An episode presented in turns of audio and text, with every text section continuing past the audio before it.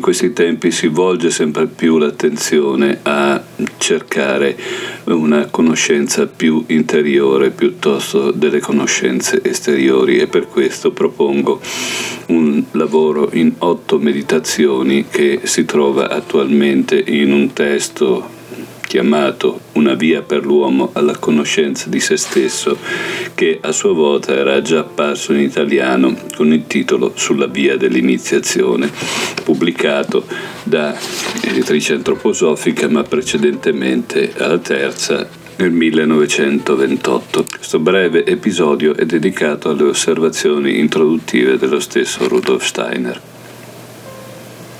In questo scritto si vorrebbero comunicare alcune conoscenze scientifico-spirituali relative alla entità dell'uomo. L'esposizione è fatta in modo che il lettore possa penetrare progressivamente in quanto viene descritto, così che nel corso della lettura il contenuto diventi per lui una specie di soliloquio se questo soliloquio si configura in modo che per suo mezzo si manifestino forze fino ad allora nascoste, le quali si possono destare in ogni anima, la lettura porta poi ad un reale lavoro interiore dell'anima. E questo lavoro può dar luogo ad una specie di peregrinazione dell'anima per effetto della quale ci si trova veramente trasferiti nella visione del mondo spirituale. Perciò queste comunicazioni vengono date nella forma di otto meditazioni che possono essere realmente eseguite. Se questo avviene, esse possono mostrarsi idonee a trasmettere all'anima, per mezzo della sua meditazione stessa, ciò di cui in esse si parla.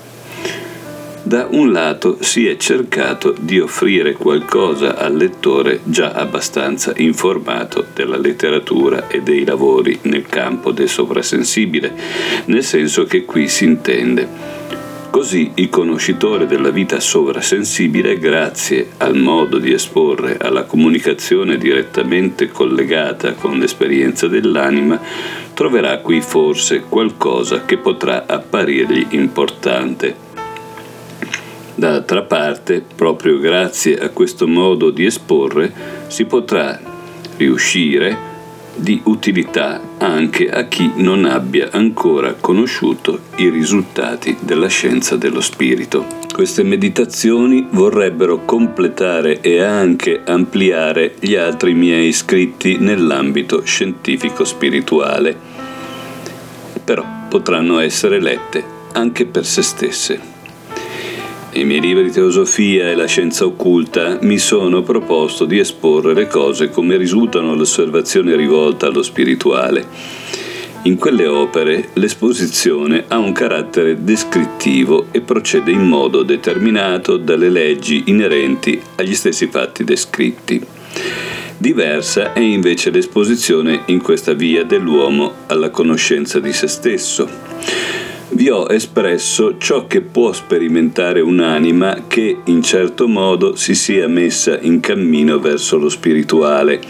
Lo scritto può quindi essere considerato come la descrizione di esperienze dell'anima. Bisogna soltanto tenere presente che le esperienze che possono venire fatte nel modo qui descritto devono assumere forma individuale in ogni singola anima a seconda del suo particolare carattere.